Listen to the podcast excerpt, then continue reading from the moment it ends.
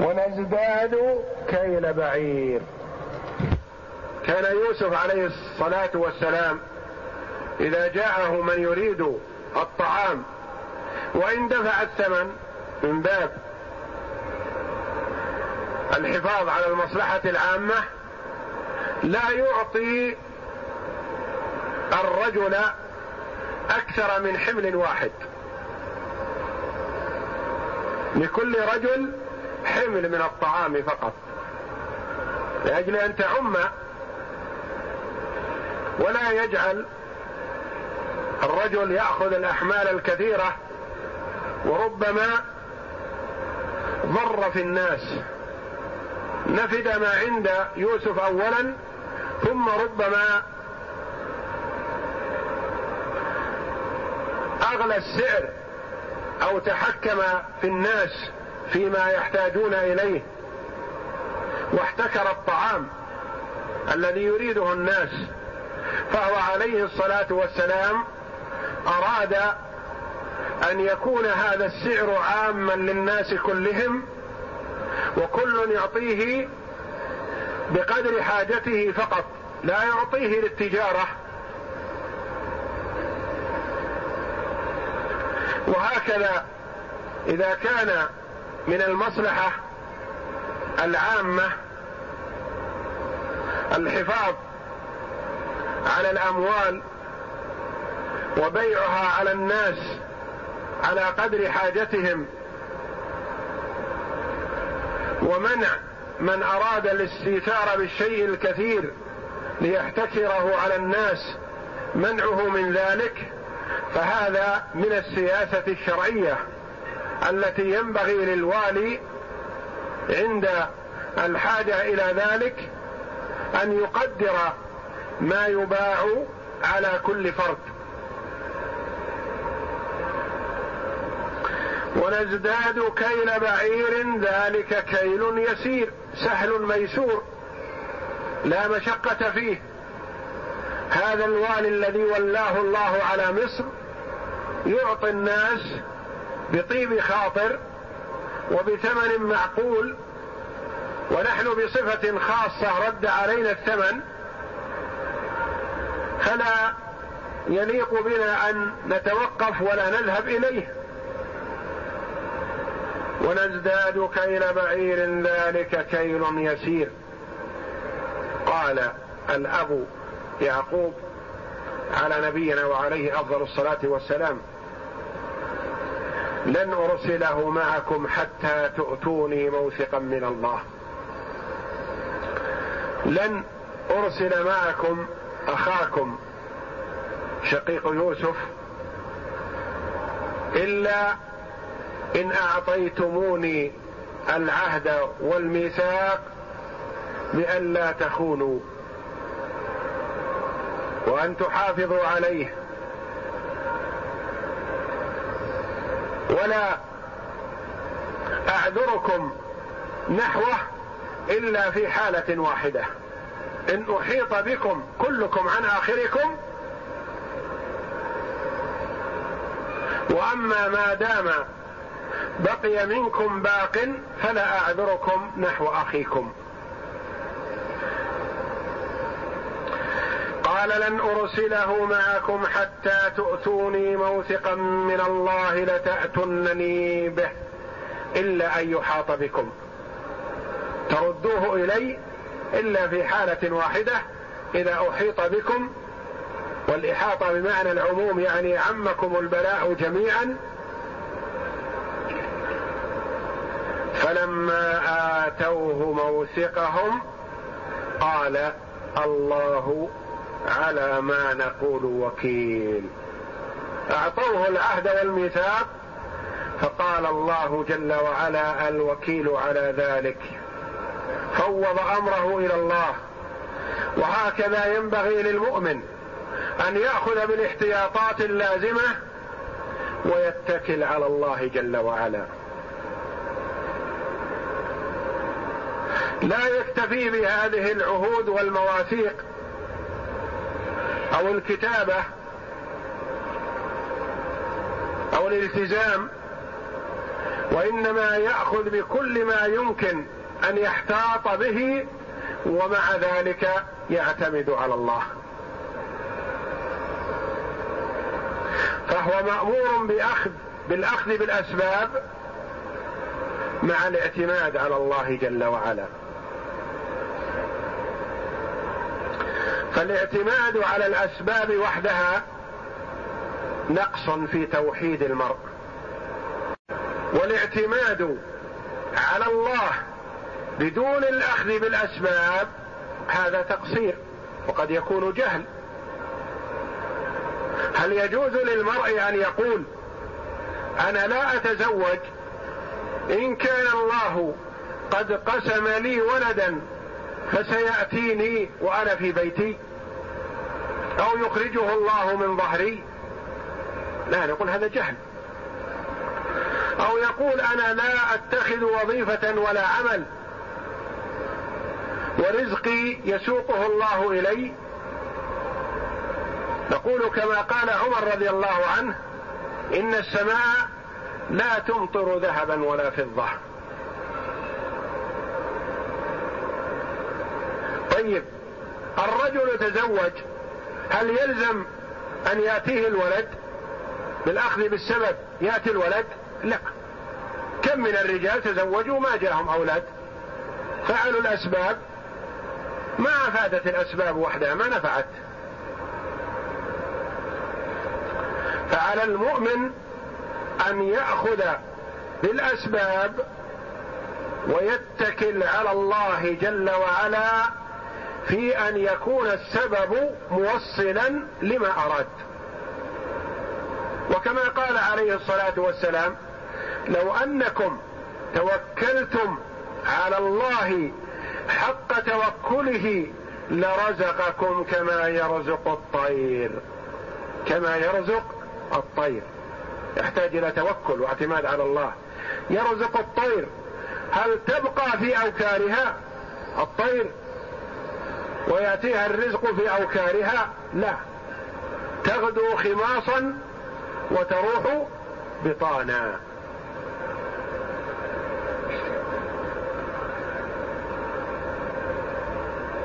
تغدو بمعنى تأخذ بالأسباب. تذهب. ما تبقى في جحرها وفي عشها؟ لا. لكن إذا ما أراد الله شيئا لو ركض المرء ليل نهار ما حصل شيء. إذا ما أراد الله له.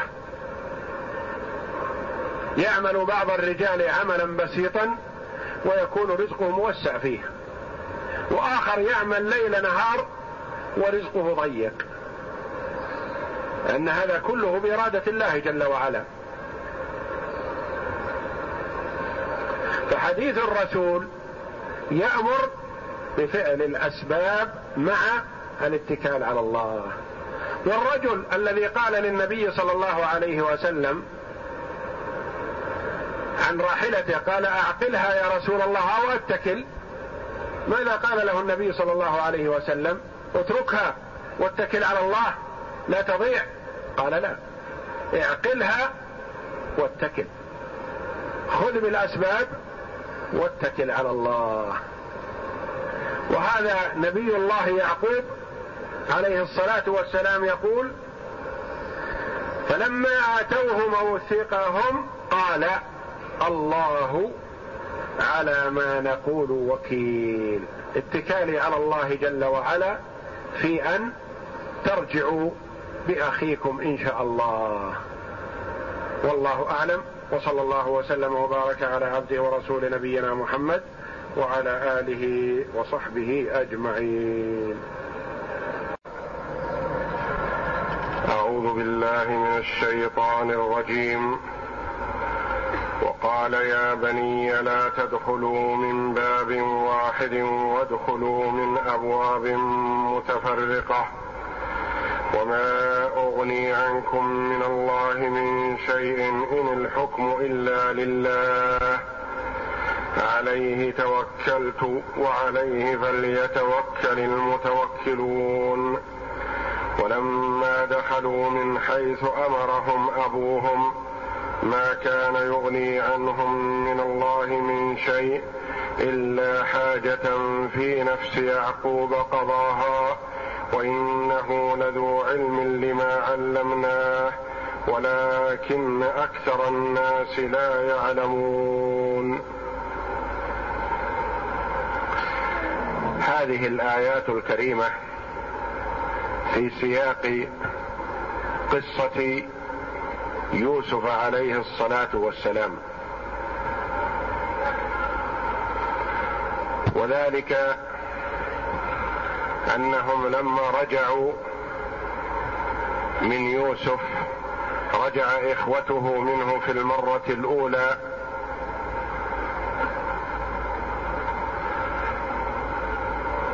طلب منهم أن يأتوه بأخيه الشقيق بنيامين بأخيهم من أبيهم.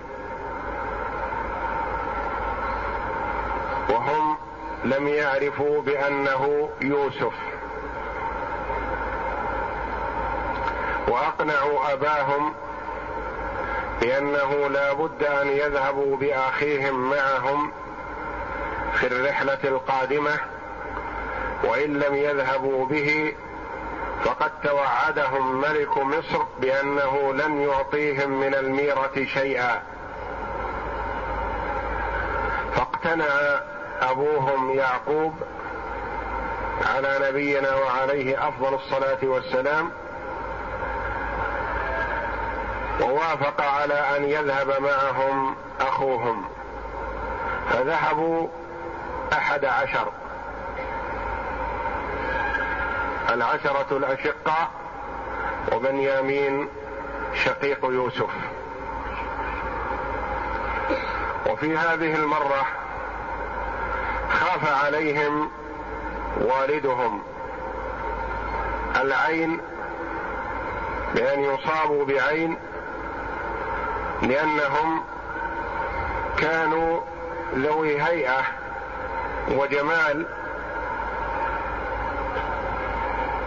في المظهر فخشي إن رؤوا جميعا وعرفوا أنهم أبناء رجل واحد أن يصابوا بالعين. فوصاهم بهذه الوصية التي عبر الله جل وعلا عنها بقوله تعالى وقال يا بني لا تدخلوا من باب واحد. إذا وصلتم إلى مصر فلا تدخلوا من باب واحد. وادخلوا من أبواب متفرقة. أكد رغبته في أن تكون الأبواب التي يدخلون منها عديدة. ولا يدخلوا من باب واحد أو من بابين. قال وادخلوا من أبواب متفرقة.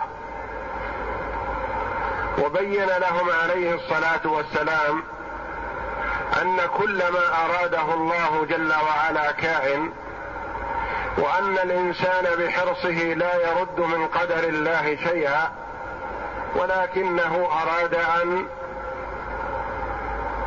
يوصيهم بهذه الوصية ويأخذ بالأسباب التي هي الحذر من أن يصابوا بعين واتكل على الله جل وعلا في سلامتهم. لا تدخلوا من باب واحد وادخلوا من أبواب متفرقة يعني متعددة. وما أغني عنكم من الله من شيء إن الحكم إلا لله. هذه وصية أوصيكم بها ووصيتي لا تغني عنكم من شيء إن أراد الله جل وعلا غير ذلك. وما أغني عنكم من الله من شيء إن الحكم إلا لله. أي وحده. وكلمة إن. وإلا بمعنى ما وإلا هذه أداة حصر. أي الحكم لله جل وعلا وحده لا شريك له في حكمه. فهو المتصرف في الكون كيفما شاء وأراد جل وعلا. فهي وصية منه لهم بالحذر وإخبار بأن حذرهم لن ينجيهم من قدر الله. إن الحكم إلا لله عليه توكلت. أي أنا متوكل على الله جل وعلا. وتقديم الحصر وتقديم الجار والمجرور يفيد الحصر. قال عليه توكلت. ولم يقل توكلت عليه. فكلمة عليه توكلت أبلغ. عليه توكلت وعليه فليتوكل المتوكلون. يعني هو الذي يستحق أن يتوكل عليه جل وعلا. ومن توكل على الله كفاه. ولما دخلوا من حيث أمرهم أبوهم سمعوا وأطاعوا لوصية أبيهم فدخلوا من حيث أمرهم. يعني دخلوا من أبواب متفرقة ولم يدخلوا من باب واحد ولا من بابين. وإنما تفرقوا في الدخول من أبواب مصر. ولما دخلوا من حيث أمرهم أبوهم ما كان يغني عنهم من الله شيء من شيء. ما كان يغني عنهم من الله من شيء. هم أطاعوا أبوهم ووصيته هذه لا تغني عنهم شيئا أراده الله جل وعلا. تأكيد لما سبق. إلا حاجة في نفس يعقوب قضاها.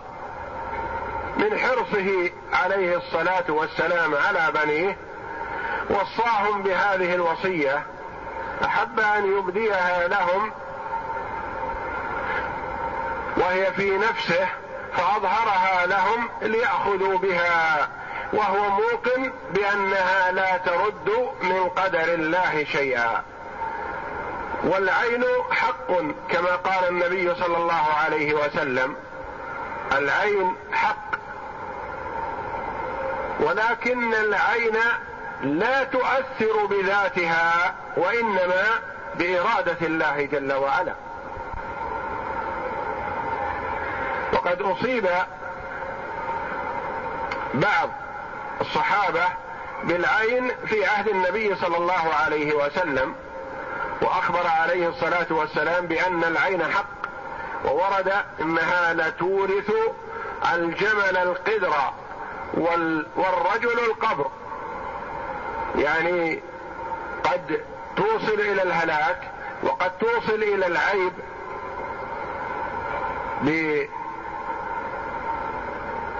بكسر يد أو رجل أو ضرر في عين أو في سمع أو في عقل أو فيما أراده الله جل وعلا. فالعين بحد ذاتها لا تؤثر وإنما هي تكون سبب لما أراده الله جل وعلا. وإنه لذو علم لما علمناه. وإنه لذو علم لما علمناه. ثناء على يعقوب عليه الصلاة والسلام بأنه صاحب علم وهو نبي عليه الصلاة والسلام يوحي الله إليه بما شاء. وإنه لذو علم يعني لصاحب علم. لما علمناه يعني علمه ليس بالفراسة واكتسبه من الآدميين وإنما هو لما علمه الله جل وعلا. فكل العلم مستمد من الله جل وعلا. وإنه لذو علم لما علمناه ولكن أكثر الناس لا يعلمون. الكثير من الناس لا يعلمون والكثير من الناس يجهلون الحق والصواب والقليل من وفقه الله جل وعلا هو الذي يعلم ويدرك.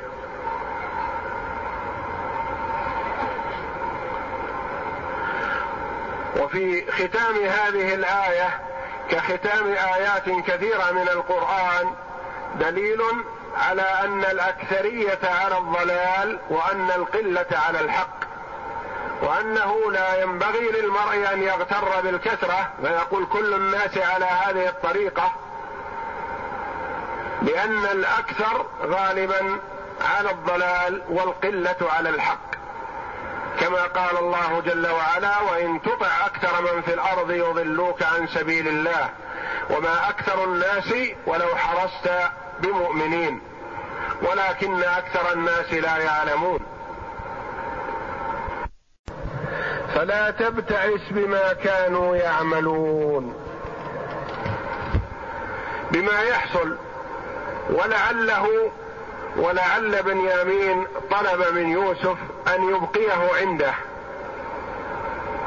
فقال له إنه لا يستطيع أن يبقيه عنده الا بحيلة وبعمل قد يسيء في الظاهر إلى بنيامين بأن ينسب إليه أمر من الأمور.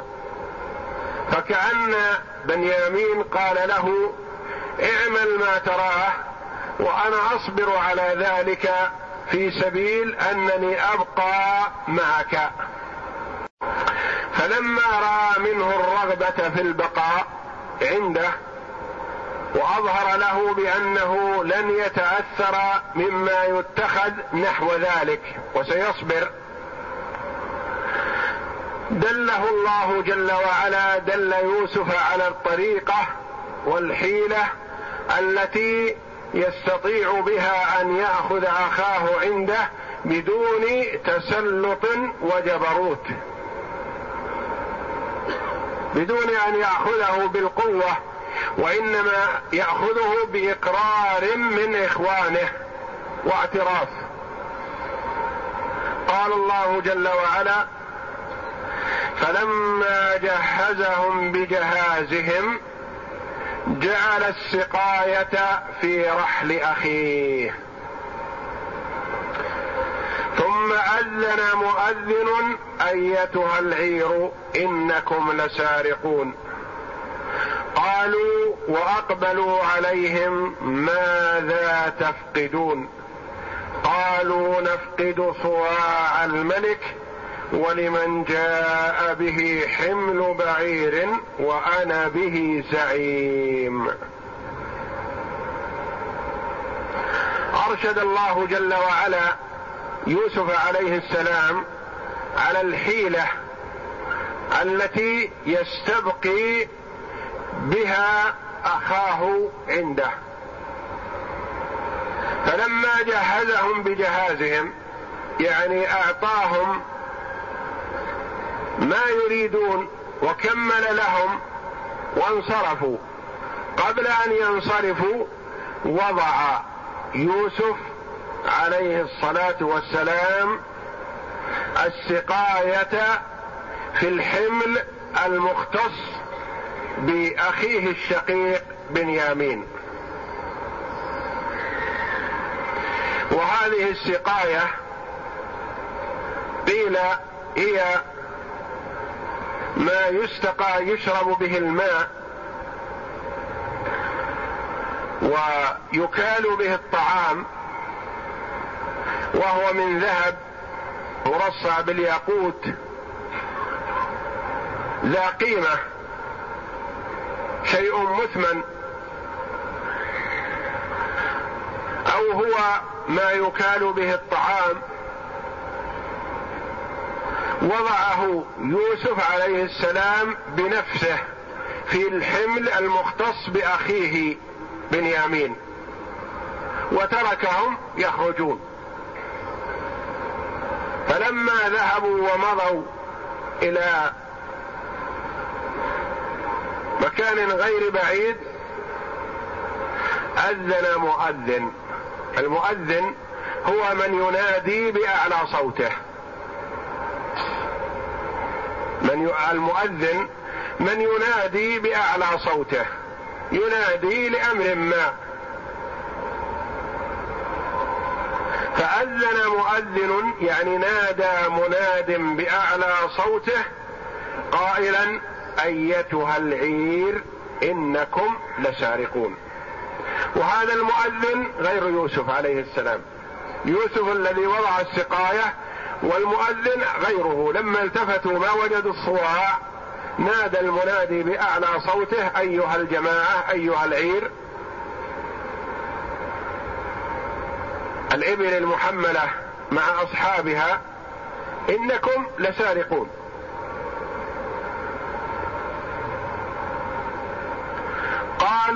وأقبلوا عليهم ماذا تفقدون. قالوا من الذي قال ذلك؟ إخوة يوسف وهم منصرفون. لكن لما سمعوا النداء أقبلوا. فهذا إظهار للبراءه إذا ناديت شخصا وهرب أو أسرع في المشي فهذا فيه مجال للتهمة والاتهام. لكن إذا ناديته فأقبل إليك مقبلا هذا فيه إظهار للبراءة. لأن لو كان عندنا شيء ولو كنا أخذنا شيئا ما أقبلنا وإنما هربنا. قالوا واقبلوا عليهم يعني اتجهوا إلى المنادي راجعين إليه. ماذا تفقدون؟ ما قالوا ماذا سرقنا؟ لأنهم ما استساغوا أن ينسبوا السرقة إلى أنفسهم. قالوا ماذا تفقدون؟ ما الذي ضاع لكم؟ هذا الشيء الذي فقدتموه فقد من بين أيديكم ولم نسرقه. قالوا أقبلوا عليهم ماذا تفقدون؟ قالوا نفقد صواع الملك. صواع الملك. الذي عبر عنه في الآية الأولى بالسقاية. ومن هذا قال بعض العلماء إنه الذي يستقى به يعني يشرب به الماء ويكال به الطعام. لأنه ذكره في الآية الأولى سقاية وذكره في الآية الثانية صواع. قالوا نفقد صواع الملك. ولمن جاء به حمل بعير وأنا به زعيم. الذي فقدناه صواع الملك. وقبل أن نفتشكم ونبحث عنه نجعل لمن جاء به حمل بعير.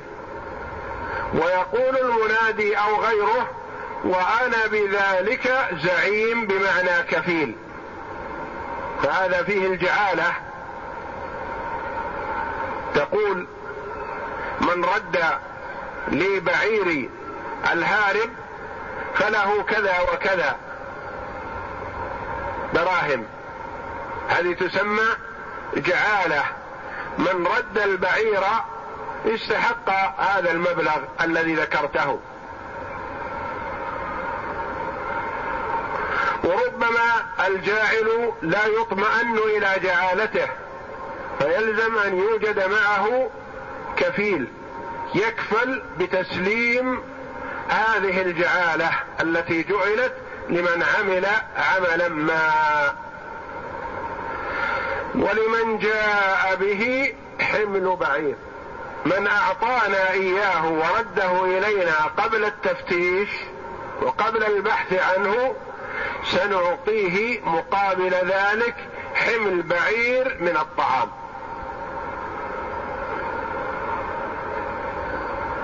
يقول وأنا به زعيم أي كفيل له بهذا بانه سيستلمه وافيا غير منقوص. ماذا قال إخوة يوسف لما اتهموا بالسرقة وجعل لهم مرغب يرغبهم في رده وتسليمه للمنادي بدون تفتيش قالوا تالله لقد علمتم ما جئنا لنفسد في الأرض. ليست هذه أول مرة تعرفوننا عرفتمونا من قبل وعرفتم حسن معاملتنا وعرفتم صدقنا وحينما رددتم علينا بضاعتنا رجعنا من بلادنا لإعادتها. فنعيد لكم الشيء من مكان بعيد. ونسرق بين أيديكم. قالوا تالله لقد علمتم. وهذا أبلغ. ما قالوا تالله ما سرقنا؟ قالوا تالله لقد علمتم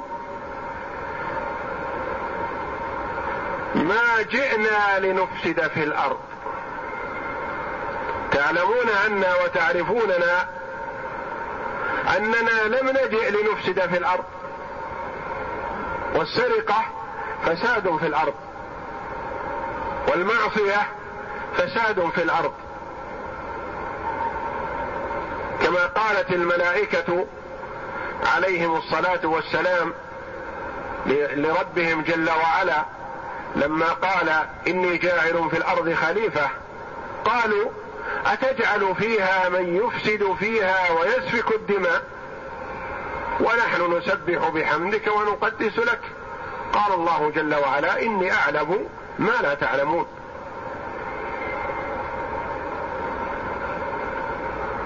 فأي معصية تقع في الأرض فهي فساد فيها. لأن الأرض خلقها الله جل وعلا للعبادة ليعبد عليها لا ليعصى. قالوا تالله وتالله التاء هذه من حروف القسم لكنها في الغالب لا تدخل إلا على لفظ الجلالة. تالله. فهي حرف من حروف القسم مثل قولك والله وبالله وتالله. ما جئنا لنفسد في الأرض ثم أكدوا رد ما اتهموا به فقالوا وما كنا سارقين ما جئنا من أجل الفساد ولم نسرق شيئا وما كنا سارقين.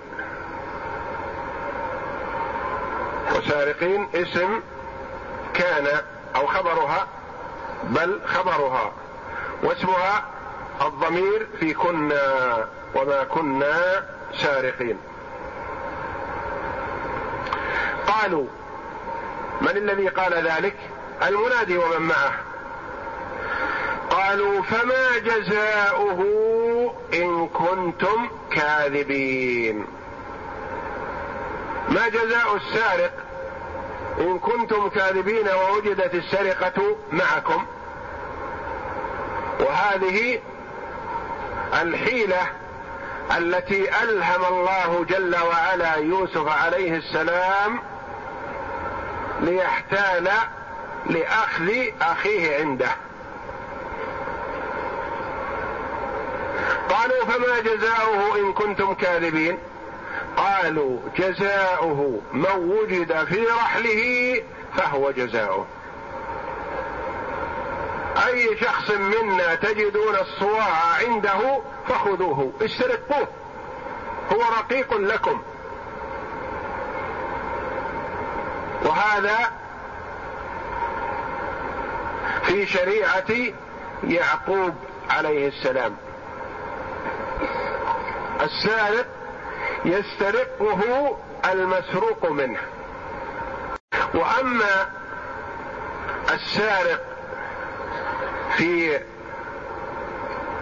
دين الملك ملك مصر فكان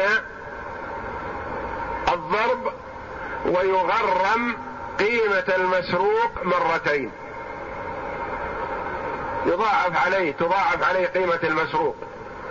إذا سرق ما قيمته مئة ألزم بدفع مئتين وضرب. وأما في شريعة يعقوب عليه السلام فمن سرق أخذ وجعل رقيقا للمسروق منه. ولهذا قال المنادي لإخوة يوسف فما جزاؤه؟ ماذا يكون جزاء من سرق منكم صواع الملك؟ قالوا من وجد في رحله فهو جزاؤه هو نفسه. يؤخذ ويسترق مقابل سرقته. قالوا جزاؤه من وجد في رحله فهو جزاؤه كذلك نجزي الظالمين. السارق ظالم لأنه ظلم صاحب المسروق. مالك المسروق ظلم بأخذ ماله. والنبي والله جل وعلا حرم أموال بعضنا على بعض. إلا بطريق مشروع. كالهبة أو الصدقة أو الشراء بالثمن. كذلك نجزي الظالمين أي من ظلم فسرق ففي شريعتنا أنه يكون رقيقا للمسروق منه. الآن ردوا الصواع. ونفوا أن يكون معهم. وأكدوا ذلك. واعترفوا وقرروا ما يلزم للسارق بأن يسترقى. وطلب منهم أن يردوه إن كان معهم مقابل حمل بعير. فهم لجزمهم وظنهم بأنهم لم يسرقوا ما فتشوا في أوعيتهم ولا نظروا فيها. بقي الآن موضوع التفتيش لهذه الأحمال فعند من يطلع الصواع قال الله جل وعلا فبدأ بأوعيتهم قبل وعاء أخيه. فتشهم واحدا واحدا وجعل أخاه آخرهم فاستخرجها من وعاء أخيه. ولو فتش أخاه اولا ووجدها فيه لربما قيل إن المفتش عالم هو الذي وضع هذا الشيء في هذا المكان. أو ربما أنه أخفاه بيديه ووضعه فيه ثم أخرجه وقال وجدته هنا. فبدأ يفتشهم واحدا واحدا حتى استكمل العشرة كلهم ثم فتش وعاء بنيامين فخرج الصواع منها. ثم استخرجها من وعاء أخيه. يقول الله كذلك كدنا ليوسف ما كان ليأخذ أخاه في دين الملك إلا أن يشاء الله. هذه المكيدة الله جل وعلا أرشد يوسف عليه السلام إليها.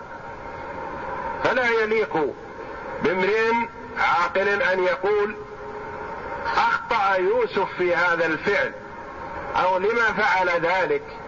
هذا كله بإيحاء من الله جل وعلا وبتدبير. لحكمه يريدها الله جل وعلا. كذلك كدنا ليوسف ما كان ليأخذ أخاه في دين الملك. لو رجعوا إلى شريعتهم في بلدهم مصر ما كان جزاء السارق أن يؤخذ؟ ولكنه استقر إخوانه اولا بأن يواخذهم بما في شريعتهم هم. فلما أقروا واعترفوا بأن السارق يؤخذ برمته بحث عن المسروق فوجده في رحل أخيه فاستخرجها فحينئذ استحق أن يأخذ أخاه. ما كان ليأخذ أخاه في دين الملك إلا أن يشاء الله. كل هذا بمشيئة الله جل وعلا وإرادته فأخذه بهذا الحكم. يقول الله جل وعلا نرفع درجات من نشاء. فمن شاء الله جل وعلا رفعته رفعه ومن شاء جل وعلا خذلانه خذله فلا رافع لما خذل الله جل وعلا ولا خاذل لمن رفعه الله جل وعلا. والله جل وعلا يرفع الذين آمنوا بالعلم. يرفع الله الذين آمنوا منكم والذين أوتوا العلم درجات. نرفع درجات من نشاء وفوق كل ذي علم عليم. كل صاحب علم من الآدميين. فوقه من هو أعلم منه حتى ينتهي العلم الكامل إلى الله جل وعلا. وفوق كل ذي علم عليم. لا يمكن أن يكون المخلوق أحاط بالعلم كاملا وإنما أحاط بشيء وغيره أحاط بأكثر منه وغيره أحاط بأكثر منه وهكذا. ولا يمكن أن يحيط مخلوق بالعلم الكامل وإنما الذي أحاط به كاملا هو الله جل وعلا.